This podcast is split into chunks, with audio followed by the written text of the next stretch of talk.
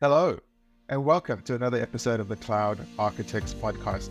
I'm Chris Goosen, and I'm joined once again by my uh, my co-host and uh, partner in crime, the ever dapper Nicholas Blank. I love the the dapper. I was waiting for another superlative or maybe something even worse to pop out of that, Chris, because there was that that little pause. And I'm still in a very cold part of the world. It's still winter in Cape Town. Uh, the city is beautiful, however, it is cold, and uh, I'm not enjoying the end of winter. I don't know how you're doing in your part of the world.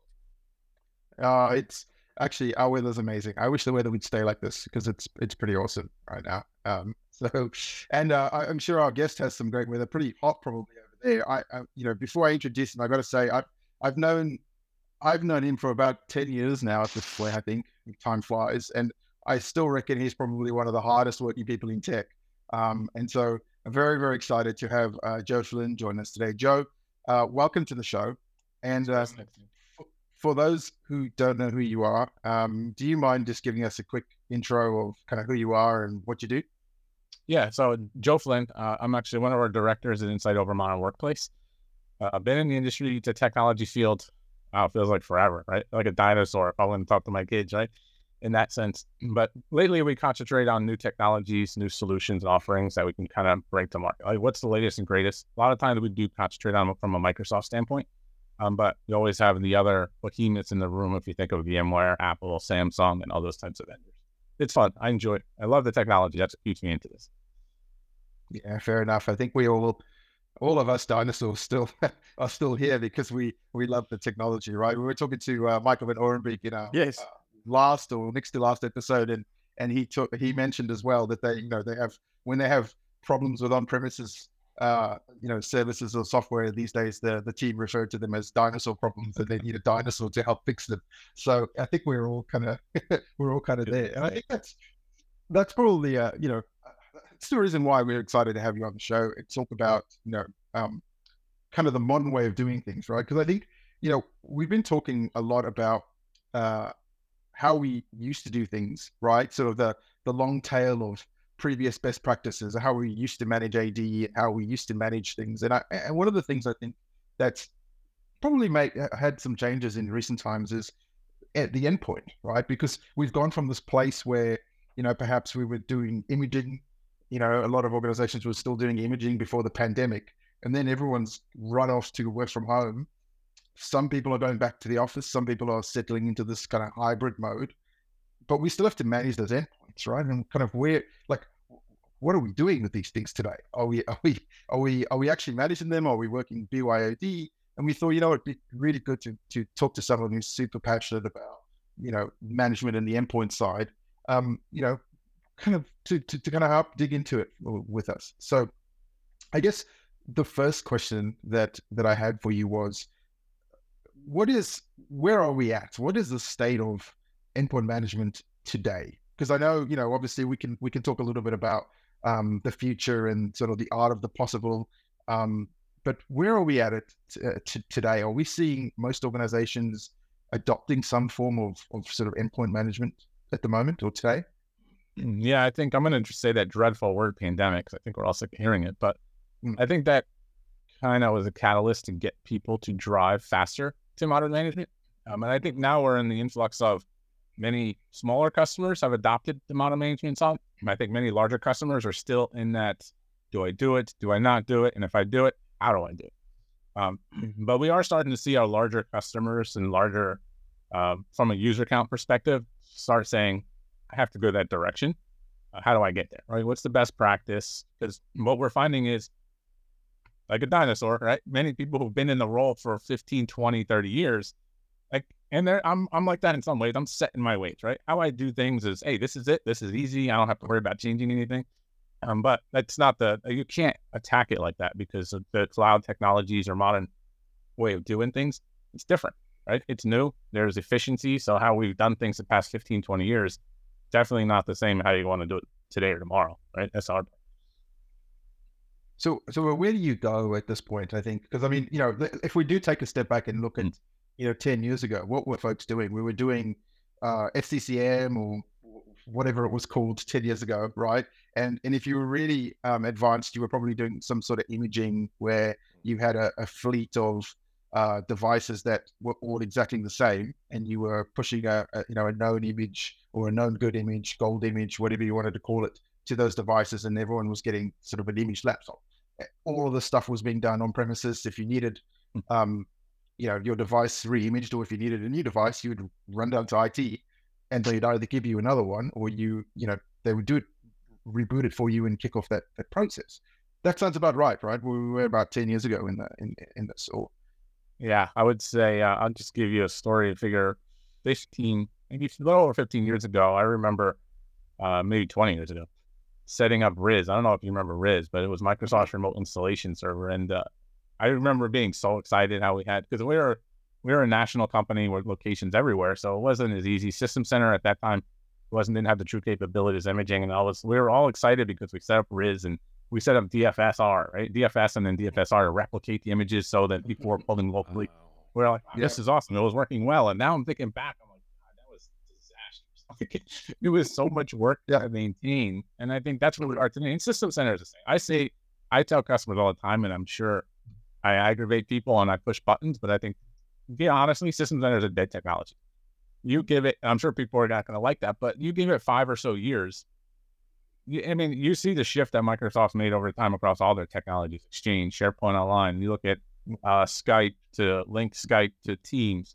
These paths to the cloud, these hybrids are met short term. They're not met mm-hmm. long term. If you look at the technologies from a system center perspective, more and more things are being developed and brought to the cloud first. And then it's an after, it kind of seems like an afterthought of do we bring it to system center? Do we not bring it to system center? And I think people have to start realizing that, right? That technology, you got to shift, you got to move forward in in some time, and now's the time to really consider doing it. Nick, I think you had a question before we, I, I spoke over you.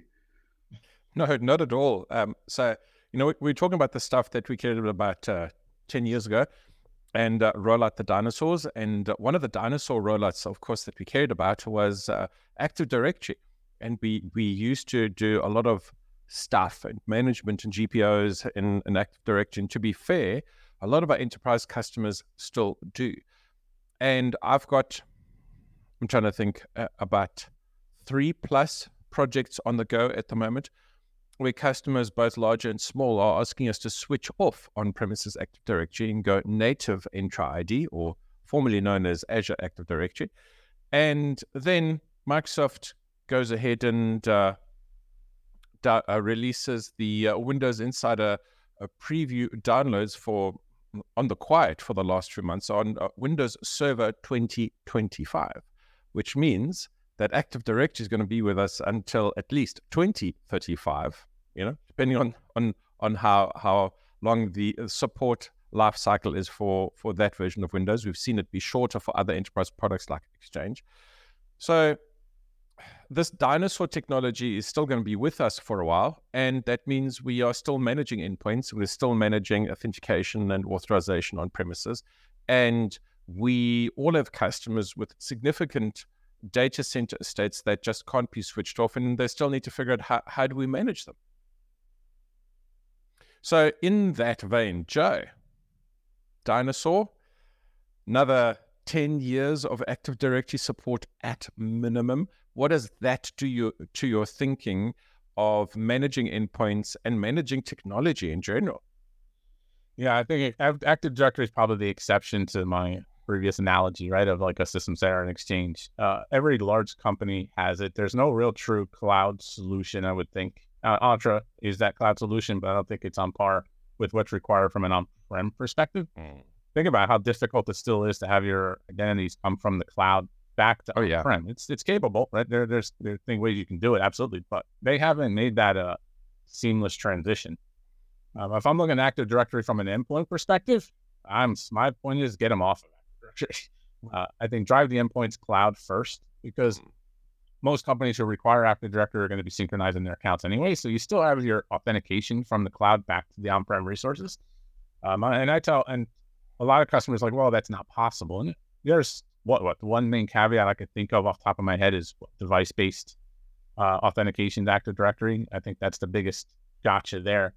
Um, but most customers, most people I speak to don't really do that. It's not very common. And if that's what you have, then no problem. You stay off prem for certain for a certain thing. But it's it's really uncommon to have a someone say that's what they're doing and they rely on that. And and so the roadblock to get their devices and end users more cloud centric, it's it's extremely doable today, especially with cloud printing and all the other capabilities that have come forward. There's no reason to be on prem for an endpoint and or a user in most cases. Oh yeah, at least that I could find.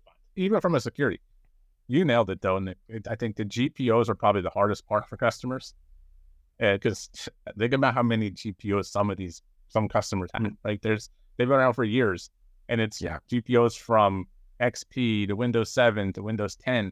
And a lot of times, the good customers have migrated to the newer ways of doing things, part of the GPOs. Mm-hmm. The not so good are people who keep up to date or try and just leverage the same thing they created 20 years ago today.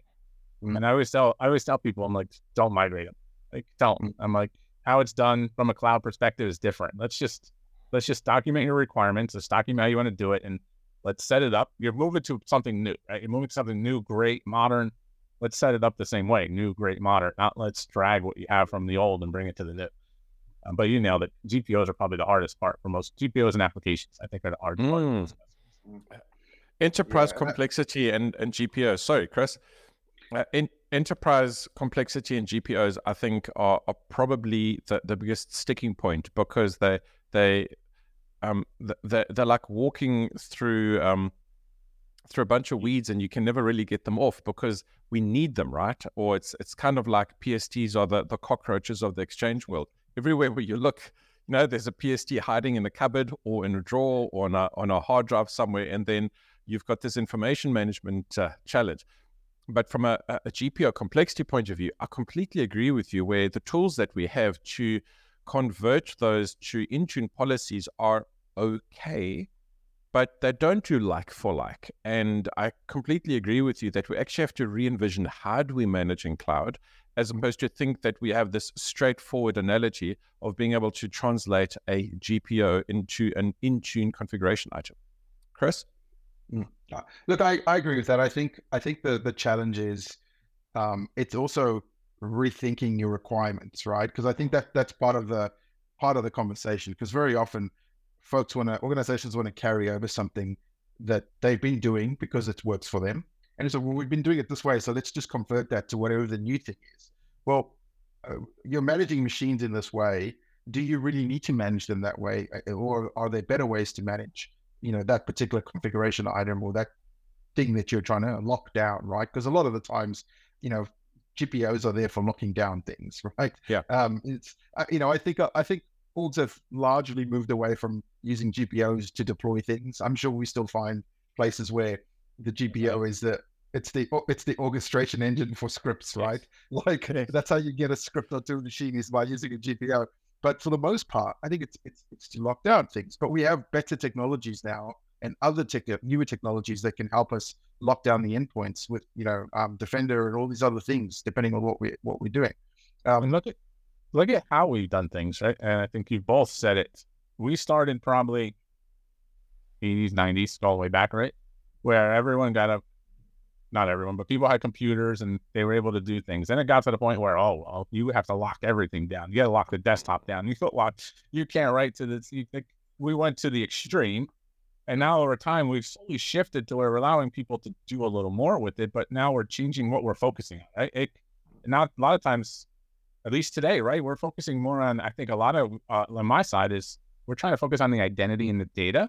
100% the device is still key, but I'd rather shift where I'm focusing on to what make sure the user secure, the data that I have from the company is secure, and the device is more just a piece of equipment or a tool to access that data via the identity. So I think how we do things, why we do things have shifted drastically uh, over the years. And we're now at that point where many people, we look at group policy, you nailed it, right? We lock things down, every little thing. I'm going to set this thing, set yeah. this one configuration because it's going to lock this down that no one's ever going to touch, but mm-hmm. I'm going to set it anyway. And that just, that sits there in an environment for 20, 20 years. And then people don't realize what's even there. Yeah. I mean, I, you know, one of my first um, consulting gigs was, I, I want to say it was 2000 or 2001, and Windows Server 2000 had just come out with Active Directory and group policy, right? Had just come out, and and I I um I built a domain for this uh, internet cafe that that I was kind of contracting to at the time, and man, we went to town. Like you could not do anything on that machine because it was an internet terminal that people, Yeah. random strangers, could walk up to it and surf the internet. Right? So we we wanted to make sure that they couldn't do anything. you couldn't right click the desktop. You couldn't do anything. Uh, but I mean, it was literally all it could do is run a browser. That was it. But yeah, we don't need to be um, that locked down these days. And I I like what you said, Joe, because ultimately we should we should be treating the de- the devices to an extent as as um as untrusted, right? Because you know, as long as we're providing the service that is the data and and the identity, then we can authorize and we know who's accessing stuff. Um, now, yeah, sure. Can we build additional layers of security into that that workflow? With you know, do we know the device? Sure, it's not multi-factor or whatever. I, I I get that, but I think the the we still do seem to find in the industry we have these um this sort of uh fallback to let's lock down the device, right? Because hell, if you if we if I prevent that person from running PowerShell on their device, then you know what I mean. Like we're never going to leak any data secrets, right? Whereas I think the focus, as you said rightly, I think is if we focus on making sure that the folks who need access to it have access to it, and we can verify that this is the right person accessing the stuff. Mm-hmm. And two, if the data is you know of a classification that it needs to be protected, let's protect the data. Let's not worry about you know locking down. And and, and I've I've been seeing a lot of this lately because I've been working with customers, shall we say, in in in segments where this is still the norm, right? Machines are, and and I feel like to do my job sometimes I have to come up with clever ways to be able to, you know, get files to myself. um, it's it, it sometimes it's you know it's it's not always it's not not always the way to go. So You Uh, are shadow IT. but but that's how we we are our own worst enemies when it comes to that because we can't treat our users as um, folks who don't know anything, right? Not that we necessarily ever have, but I think we're in a, a time and a place now where we have folks coming into the workforce and they their computer literacy is higher than it's ever been, right? Mm. They they're not coming into the job to learn how to use Word and Excel.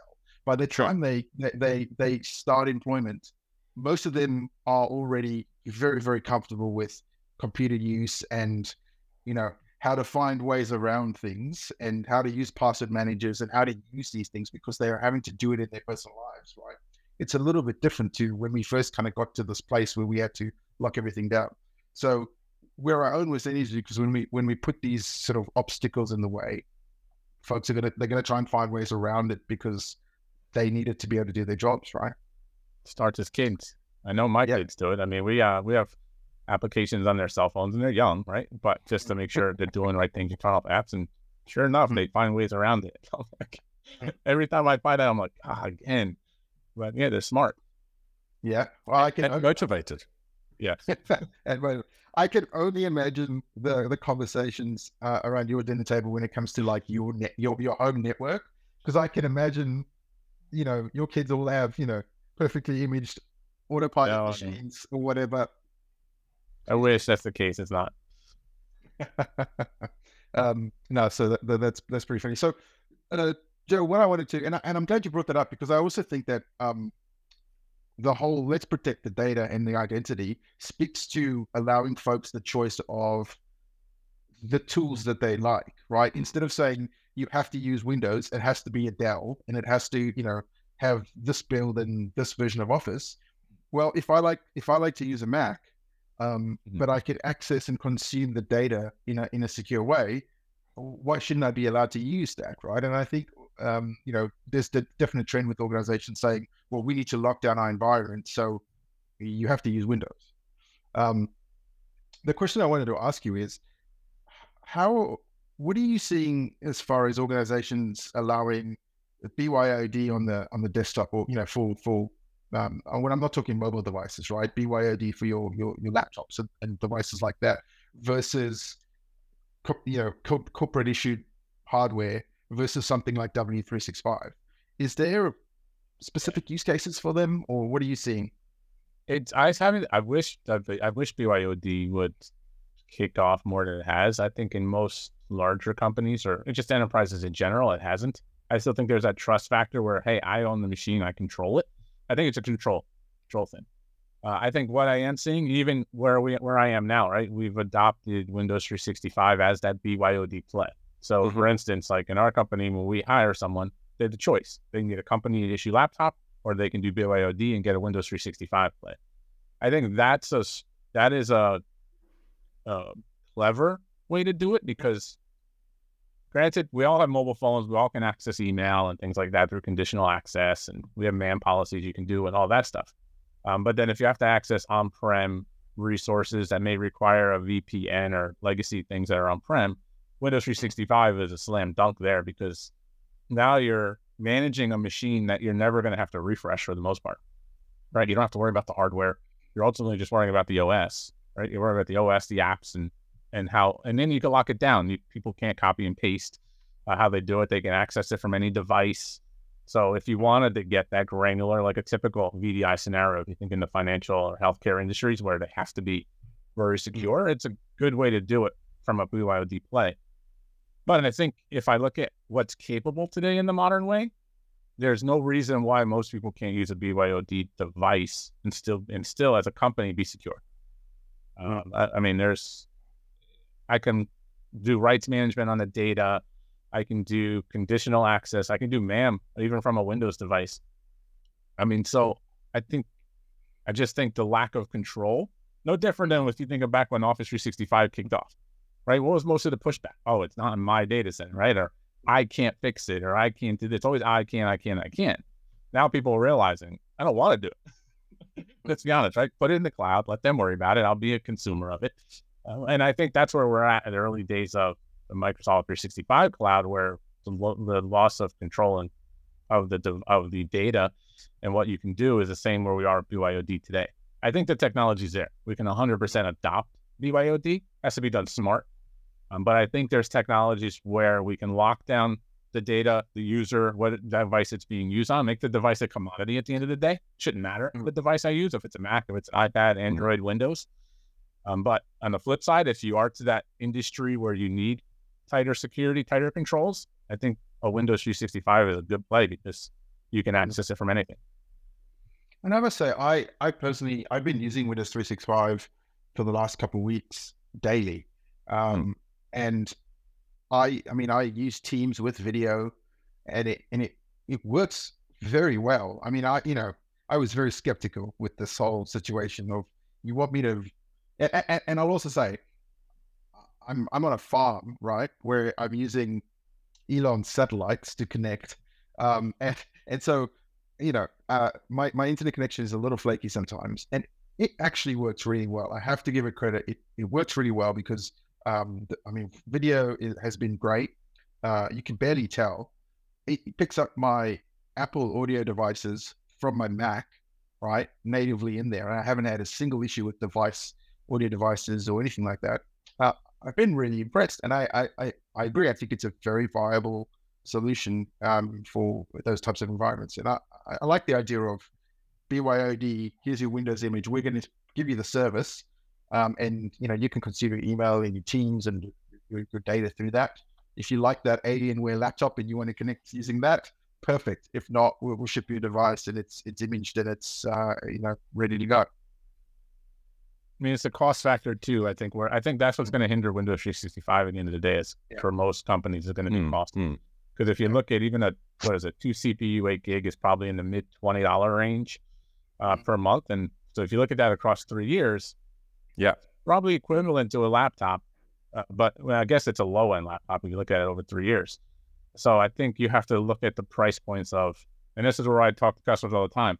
What does it cost you for the forward logistics, the image the device, to even provision the device, get it to the user, the shipping, the day to day management, possibly at a hardware layer, warranty, break mm-hmm. fix, and then the reverse logistics. I know we dispose of that device and not refresh it. That cost has to come into play because I think that's where yeah. in like a Windows 365 definitely start looking better from a price point because it, you're, not, you're not worried about hardware and at that point. Mm. You're literally just managing a device in the cloud. Yeah, but look, I don't, I don't know about other parts of the world, but I must say we've, we've definitely had some challenges with hardware and getting hold of stuff, right? I think it's, it's definitely, it's getting better now, but certainly there was a, there was a time, you know, eight months ago, or whatever, where it was actually hard to find, you know, um, equipment wasn't everywhere or readily available. Right now, fine, I can go into the local, you know, uh, I was going to use an American name of stores, but I've already forgotten.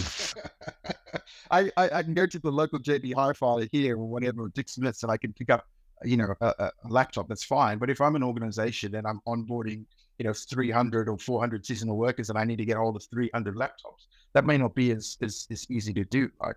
So something like that, when you can just provision the machines and get them going pretty quickly, it, I, I can definitely see the, the, the value there. And that's how it started out here. We were in the private preview for Windows 365. So we were one of the, I think we were one of the first four companies in the preview. And that's it, that's where the light bulb went in my head. If I had a new person get hired and they were a week out before getting their device. Mind you, we sell devices at that time, but this is a Yeah, few years ago. yeah. Uh, and so basically, we're like, oh wait, we're already we're in this preview. Let's take advantage of it and license the person for at that time cloud PC, Windows 365, whatever you want to call it, it was then. And literally within 20 minutes, like log in. Oh yeah, everything's here working. They, were on the corporate network right through Azure. Um, but literally, then once they got their device, they're like, "Do I need this?" That's Yeah. what they said to me. Do I need Yeah. this? I'm like, "No, not really." Um, so, and that's where it's like, this makes sense, right? It's starting to come together. Mm. Yeah, fair enough. What about um, when, when we think about sort of Intune and, and managing um, devices today? You know, we talked about the security controls and stuff, which I think Intune is very, very capable of, right? Um, uh, Windows devices, obviously, all day long, we know that works. I mean, I would say that I think even on Mac devices today, where you know Intune is is does a very good job of being able to manage those machines. Do we still need to look at third-party products like Jamf or other things like that to do management on Mac devices, or do you think Intune is kind of where it needs to be? Um, I'm gonna get in trouble here, but I mean, I think, I think if once a company shifts to modern, I like the CYOD play. So kind of like Chris, what you said earlier, it doesn't matter. We can manage your device, any of those devices, using the same methodology, same framework, and the same platform. I don't need multiple platforms. Like I think the common thing you see about customers that haven't modernized today, they may have Jamf for Mac, they may have Workspace ONE for mobile, they have System Center for Windows. That, that's common in a company for the most part that hasn't tried to either consolidate or uh, try to shift to a modern way of doing things. Um, do I think? I think Intune is definitely I, in the U.S. side. Intune's winning the battle across the board. Mm. Like we see it. They were they were smart with the licensing, you know. And let's be honest, if we look at the past year and a half, two years, the feature parity has been it's off it's par. Um, if I look at Workspace ONE and Intune, it's it's going to be hard to find a feature that both don't do, maybe in a different way. At that point, uh, Jamf, if I'm looking from a Mac specific, there may be those little things that Jamf does better still, but I always have to question the customer: Are you using that? Like first time, a lot of times customers ask, "Well, what's the? Give me a feature matrix." I mean, not Yeah, getting into it this feature Yeah, matrix conversation because. Yeah. there are so many features and it changes on a weekly, monthly basis. Yeah. What do you use? Because I guarantee you, if I give you three thousand features, you're probably leveraging a few hundred, Yeah. um, a few hundred capabilities. So, do I see? I see. I see people shifting and consolidating, whether it is Intune or Workspace ONE. Those are the two big ones in the room. If you look at like a Gartner chart, um, I do see people shifting. Now the question is going to be, where is Workspace ONE going long term with Broadcom? I think that's what everybody's really wondering. Well, you could you you know you could only look at the uh, Symantec uh, AV Correct. Correct. acquisition to to kind of determine where that might end up. Um, but you know, I that's a, that, that that's a, it's a good point. Um, it's a very good point. I, and I I had something very profound that I was going to say about that, but I've completely forgotten. So I may, I may have a nick just uh, if I look at Jamf, I think the one thing Jamf has going for it now is Jamf Connect for a Mac. If a customer wants cloud-based authentication Mhm. um, at the login on a Mac device to leveraging Azure, like Jamf Connect works really well, right? Because now I can tie it to an Azure login, and if the person's Uh, I don't have to worry about password synchronization or anything like that. It just automatically use Azure as its login mechanism. Um, you have sudo access with another other Azure accounts. You can set up an admin group, things like that. That works. It works really, really well. I mean, I'm we, we have that. Connect. I was going to say we have that in Azure AD now too, don't we? It is SSO for Mac or MacOS. It's a little different, but okay, yeah, it's it's getting there. It's not where it's not where right. the Jamf Connect is, but yeah, absolutely. Microsoft is 100 percent driving that direction. Now we're so again, it goes back to your question: Is is Jamf needed long term? That's a hard conversation, right? Because I think it's it's hard to me to talk to an enterprise customer and be like, "Hey, you have you buy this? This is everything it's capable of. Let's say we'll, we'll use Intune. It could be Workspace ONE. It doesn't matter.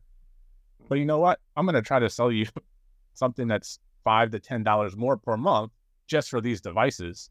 First question I would even ask you if I was a CFO or a CXO is, do I need it? Like, can I just do it over here since I'm already paying for the licensing? That's a common conversation, uh, really common. So, and we start we're starting to see more and more large enterprises start thinking about making the shift. Can I consolidate? Can I get everything into one place? Uh, because from a supportability, licensing, everything, it's it's just easier long term. Yeah.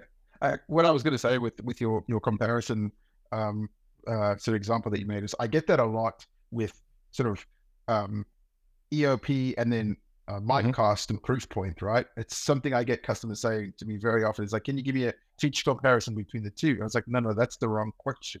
The right question is, what are your requirements? Let's see how each of those things can meet your requirements, right? Because guaranteed, like it's tit for tat at that point. Um, it gets really difficult. The one, the one problem I've always had, um, specifically with Jamf, is with with Intune, the the barrier to entry is almost none, right? You you you buy a license on your credit card, and mm. you you can go and play around with it. You can go and deploy it, and you can get up and running. Jamf I don't know if they have now, but they never had an easy way for for an organization to try it out or, or, or to go and have a, you know, a trial of the service or whatever. It always involves having to call them, get someone to call you back. Then you have to discuss this whole thing about how big you are and whether you know. And I've always felt like that type of sales cycle has been very troublesome or cumbersome to trying to get your hands on a product, right? If you're if you're an organization and you're trying to do a compare between the two, um, and you want to you know throw some stuff up in a lab, why would you go through that whole rigmarole when when you may not actually be able to give them a sale? Um, I've always kind of felt that to be a little bit a little bit difficult. That's specifically for most smaller companies, though, right? They want to. They want yeah. that contact to be able to yeah. hook you and try to sell you more. Where bigger companies have the flexibility of the cost to say, yeah, do a mm. trial. If you buy it, great. If you don't, we have plenty yeah, of other yeah. people that are probably yeah. We don't care. We have thirty million other people. Yeah, no, I, I, I totally understand that. I think that I can understand the both sides of that sort of coin, I guess. Um, but I, you know, just from what I've seen or come up with in, in the past. So, a question to to to Joe on terms of uh, what are you seeing out there with customers making decisions around management friction, and both of you have touched on this. So, talking about uh, Intune versus something else, and talking about uh, EOP or um, any one of the defenders versus anything else, and having that view of Microsoft growing up out of the garage, going from it's okay to it's good enough to oh it's in the magic quadrant and it's actually above everyone in the magic quadrant but there's still the the perception of what customers think that defender isn't capable of versus oh it's all in the same console right so joe and Chris, what are you seeing out there in terms of uh, management friction and customers' perception? I I think you nailed it. People are still stuck in the days of, hey, I don't know, Microsoft's not a security company. When if you look at how much money they spend in R and D there, it's a ton. Wish I made that money. Um, I think I tackle it the same way Chris commented: is what are your requirements, and then let's determine if your requirements drive you to a specific direction, and if they don't, then I started where what's the where's the more larger value, right? Because if I look at the Microsoft side and the bundled SKU, it's the ecosystem approach that everything works fits in together nicely. Versus if you look at five, ten years ago, where everyone used to do the best of breed, best of breed is a disconnected solution today, right? So it's harder. Uh, you may have great tools here from a best of solution, but they're not going to integrate with where your users are sitting and what your users are using on a day to day basis.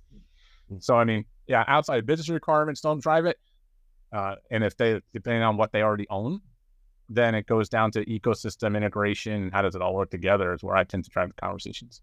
And and and where do you want to go, right? If you talk about ecosystem and integration, um, well, how are you how are you collecting the and analyzing that logged data? Uh, are you are you using Sentinel? Because if you are even considering Sentinel, you know it just makes absolute sense to to stay within that Microsoft ecosystem um, versus yet another siloed solution, right? Oh well, we have Splunk. Okay, well that's another siloed solution that you know you're just tacking on. Um, so I think that that makes a lot of sense. But uh, you know, I agree with what Joe said. I think we're always going to find folks who who think that Microsoft is only there because they you know they should only be producing Windows and producing Office, and that's it. And everything else, you know, is just them dipping their toe in the water. Um, which you know, I think the the reality is, you know, from a security perspective, you know, we've we've joked about this a lot on the on the show that they're probably the largest security vendor in the world, right? Because of yeah. the, their R and D spend and, and stuff like that. Um, and you know, all over the place. I mean, I think where when they want to be, where they want to play, um, they they tend to be very aggressive to get to where they need to be. I think we're going to see, you know, if you look at AI and all of the the sort of the the fuzziness and fuss around that at the Mm-hmm. moment, I don't think that's know that's the next step. So it's only going to make it worse. I think the AI stuff, yeah, harder. Hey, there's a co-pilot for co-pilot at this point, right? so, so yeah, no, I I agree. Um, so Joe, I think we talked bef- a little before we came on, on, you know, before we hit record, we talked about sort of the the art of the possible, right? If you Mm. if you're talking to someone, talking to a customer that is basically a hundred percent greenfields, they you know they're setting up a company and they have zero today. You know, what would you what you- what do you tell them? Like, where's where's the cool stuff and where where should they be spending their dollars and looking at? Yeah, even if they're greenfield or not greenfield, I think the cloud first approach is still the right way. From I'm looking at it from an end user endpoint side. Um, it's just it just makes sense, right? Because users now, like you we said it before too, we're all we all work differently. Some of us travel, some of us don't travel as much. None of us are probably in an office ever, um, and that's changing for some users. But end of the day, I mean, the cloud first makes it easier to any device, any app, anywhere can be managed, can be supported, can be secured right? That's how I ultimately have to look at it in that sense. Um, but I mean, outside of a cloud approach, I think the few, if I'm looking at what's big for greenfields, and then you're probably, I'm curious to see the smirks on both of your faces. It's the AR VR stuff to me is where companies are really starting to look at. You may think, nah, that's not going to happen. And you see, you look at the industry and the tech, it's like that metaverse is dead. But we have customers. I mean, we see the technologies going quickly. I mean, look at Microsoft. Like they're supporting HT now and HTC and Intune. There's that RealWear in Intune, Quest in Intune, uh, the HoloLens obviously in Intune. Workspace ONE does all the same. So everyone's starting to get to the point where it's almost not quite day zero for these devices, but it's getting to where their mainstream supportability, all these tools at the same time, no different than a regular endpoint. But the capabilities of what you can do, uh, I think, I just, for instance, my own team, we host two meetings a week in VR. And then once people get over the cartoonish of an avatar, because I have dreadlocks, which I always wanted hair, and it was the only place I could get it. Uh, it- it's it's very it's very interacting. I mean, it's it's a different experience, and some love it and some don't. But I think that's if you see where it's going, where Apple the Apple Vision Pro is announced, where that's going to go. Uh, Apple, I think, always is going to change the industry when they announce something, and they always do. Right back in 2007 when they announced the iPhone. Um, so I think it'll be interesting where it goes. But from a greenfield, it'd be it'd be cloud. Cloud smart though. I mean, because you got to worry about costs, especially if you're greenfield. But I wouldn't touch on prem with with if I had to. Uh, just to me, on prem for my stance from a modern work perspective is dead. It's legacy, right? It, just so holds you back. It's technical debt. There's there's so many better ways to do things and better experiences from a cloud first approach. And really, I mean, at this point, you know, if you're using an application that doesn't support, you know, OAuth or, or being able to federate with Azure AD for its authentication, whether it's an on-prem, well, I assume it would be an on-prem app if that was the case. You should be asking, what is my app vendor doing, right? Because uh, you know, unless you've you've you've written your own application, I'm, working on a very large project at the moment where we're uplifting a, a you know a very custom, very large application um, so that it can you know, we could take it from on-prem data centers and put it in the cloud and make it work with Azure AD and all of these things. you know, there's a lot of work involved in that, but it can be done, right? So, Mhm. um, I, I think there's, you know, you should be asking other questions if that if you find yourself in that situation where you're on prem because of one app or because of a suite of applications that don't support the cloud. Yeah, you should be really looking at those because I think that that's that's uh, that's holding you back. Agreed. I, I hear what you're saying, and I, co- agree with you, except for companies that have got uh, significant uh, OT type of uh, investments that can't go to cloud. You know, we think of, of energy producers, we think of hospitals. You don't want that MRI machine to be run out of a, a, cloud based service that, that doesn't have a guaranteed connection, right? It's never going to happen. Those things all run on Windows XP. We all know that. So it's like, It's true. It's true. But I also think those are, I mean, those are specialty devices, right? I wouldn't consider those end user devices. And even if I look at like uh, in the uh, the gas industry from an OT perspective, someone may be sitting at that terminal, but it's that that's a very specific terminal in an OT world. I agree with you. Those are you're probably going to have a system center on prem in its own little locked in area that's not going to have connectivity outside outside world, um, and that's the right choice for those because I don't think you're ever going to get something as probably gonna be- secure as a lockdown environment. it's probably going to be a TFTP server, and that's it. Because let's be real, Wow. it's probably really old. Uh, no, but but you know, I mean, we joke, but yeah, a lot of the OT stuff is is you know, a, a lot of that stuff is pretty old old technology. You're better off not getting it anywhere near the internet. Uh, otherwise, weird things and di- bad things will happen. Bad things will happen. Right. well, I guess just uh, looking at the time here, um, I know you guys have got uh, probably things to get on with on uh, with your day. So, um, Joe, before we before we leave you, uh, is there anything you want to sort of plug or any sort of words of wisdom you'd like to leave the listeners with um, as we sort of close out the the episode? Uh, no, I mean, um, I mean, I, like I said previously, I mean, I work for Insight. So, I mean, we're a global SI company.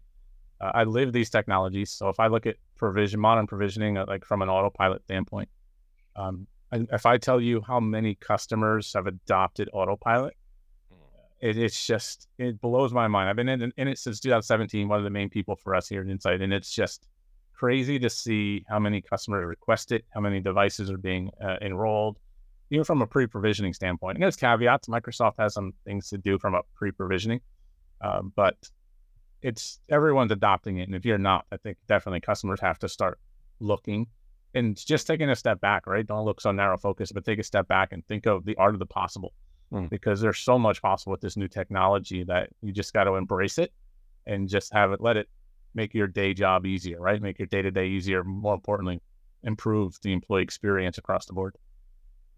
Mm, that's fair.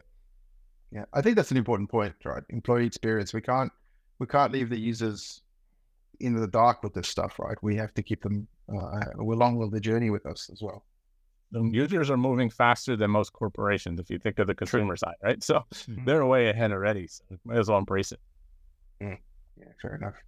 Uh, Joe, just because I know you, what's your what's your phone pick at the moment? Because I know you're you're you're big into your mobile devices. Just for interest. I actually have the Surface Duo 2. Okay. Uh, I've had it since it's, I had the Surface Duo 1, since Surface Duo 2. I tried the Samsung Flip. I had the Samsung Fold. I have the Google Pixel. I like the I like the dual screen. I'm upset that it's probably dead.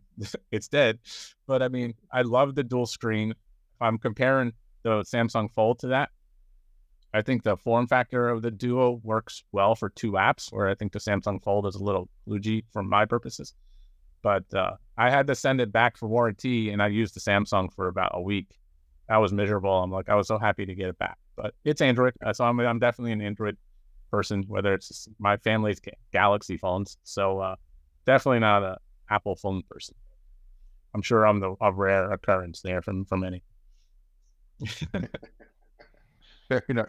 Now, look, I I, I got to say, I think that uh, work profile on Android is one of the coolest and just most thought out things ever. I wish they would bring something like that to to iOS. It would just be be awesome to have that. But anyway, Well, they have similar when it's tied to Apple Business Manager. The only downside is you need the identities synced at the same time. Yeah. Um, but they they have the. I mean, it's not a, it's not a one to one versus the Android, but it, it is it's slowly getting there. yeah, Yeah. fair enough. anyway, that, that was a different tangent, but I, I'm I'm always curious because I know I know you love your phone. So, uh, look, thank you, thank you so much for for joining us. I think it's early your morning, is it? So, It is. really appreciate. Well, probably not that early, but thank you for for joining. Uh, for joining us, and uh, yeah, we you know, anytime you want to come back, please, uh, you know, please let us know. If You, I'm happy to have you back. My pleasure. This is fun. Hey everyone, before you go, we just wanted to say thank you for listening. We really enjoy putting this podcast together for you every two weeks. Please visit us at thearchitects.cloud or alternatively drop us a tweet. We'd love to hear what you have to say at the Cloud Arc.